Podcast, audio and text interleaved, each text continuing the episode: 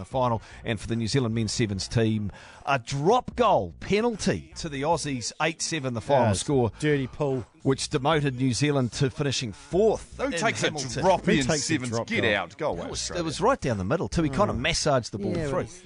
Uh, Clark Laidlaw, we're better get his thoughts on that. He is the coach, of course, of the New Zealand Sevens team and joins the Radio Sport Breakfast. Clark, good morning. Thanks for your time. Yeah, good morning, fellas. How are you doing? Very good. I mean, a drop goal to win it. Is it? Is yeah, it? you can't say it. You can't say it, but we can. No is, one is it takes- dirty uh, pull? You know, is it a bit like the underarm? It's in the rules, but yeah. Uh, I think I remember Tomasi Cama beating England in South Africa in a final once as a drop goal, so it's. uh, goes around, comes around eventually, doesn't it? oh, do we do that? Okay, it's a smart. Yeah, yeah, it's a smart, smart play when we did it though. That's very. It's very different, Clark. That's the way it works, mate. Um, t- tell us what did you make of your campaign, and, and and also I guess the performance of the guys in that game against Australia. It looked like a few of them were maybe losing their legs towards the end. Oh, look, I think it's difficult, you know, when you watch when you watch the semi-final against Fiji and to see what that takes out of you physically and emotionally. Um, you know, it was a massive tournament. Um, was some atmosphere to play in front of. And, you know, and we put as much as we could in to try and win that and to lose, you know, had that opportunity right at the end to to win the game and then you're in the final. So to bounce back against Australia, who, you know, who's had a really good two weeks was was difficult. Um, we tried to give all the guys that, you know, hadn't played quite as much rugby game time, including the two 18 year olds and, you know, we'd lost Vilimoni Koroi for Yeah. for that game. But you know, Australia played well, and I suppose you know you got to try and finish well. But we were we were, I guess, still hunting. You know, from the semi final just just a couple of hours earlier. Yeah, you'd said last week, I think, after the defeat in Sydney, that you were disappointed and frustrated with the lack of execution and turnovers and, and individual mistakes. Did you think you played better this tournament, Clark, or did the same individual mistakes plague you again? Yeah, a little bit. Um, I think we've played better over these two weeks than we did the first two weeks in Dubai and Cape Town, and we're a lot further ahead around understanding how we're trying to play the game now. Now's the challenge to, to execute it under that pressure, you know. And guys like Anthony and Caleb and Billy, and you know, Luke Masirewa's been with us for two weeks, is is really trying to do that under under live fire, I guess. So our job now is to to go away and increase pressure and training, find ways of, of putting the players under pressure and putting the coaches under pressure and so when we get those moments, those key moments against a Fiji or an England or Australia or Samoa, or, you know, the list goes on, um, we can really execute, you know, and then get on the right side of those tight tight margins that the Seven Series is.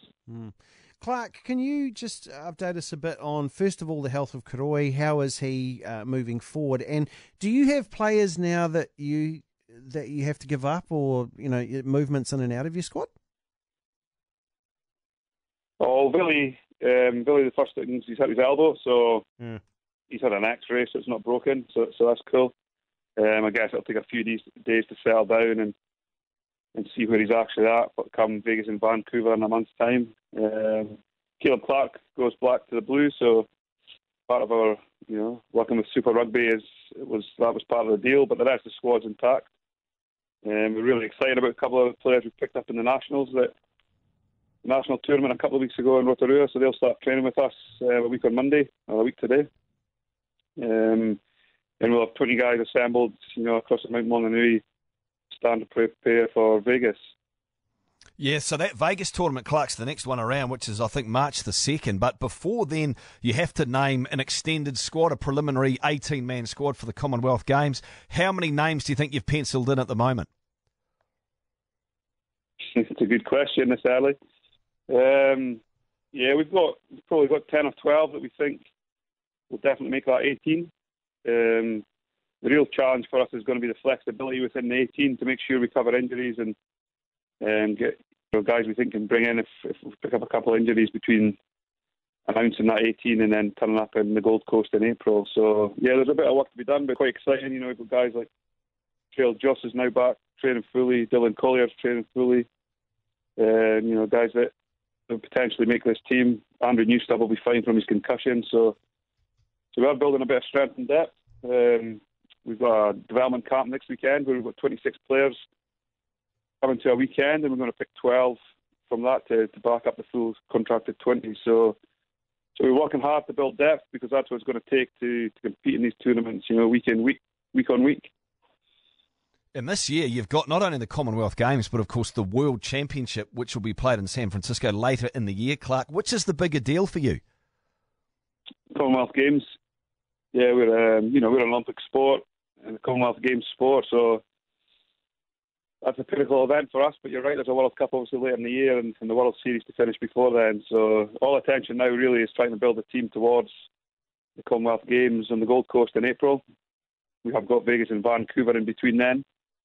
We just need to be, you know, smart how we use those two tournaments to help prepare us for for the Gold Coast. Uh, Clark Laidlaw with us, uh, coach of the All Black Seven. So, what did you make? Just tell us what your, your thoughts on the Hamilton Hamilton facilities and how it was run, etc. Yeah, well, we were really proud of Hamilton the way they put the, the tournament on for for for for the teams, the hotels, training. You know, all the food and facilities down at the, the stadium were as good as anywhere on the circuit.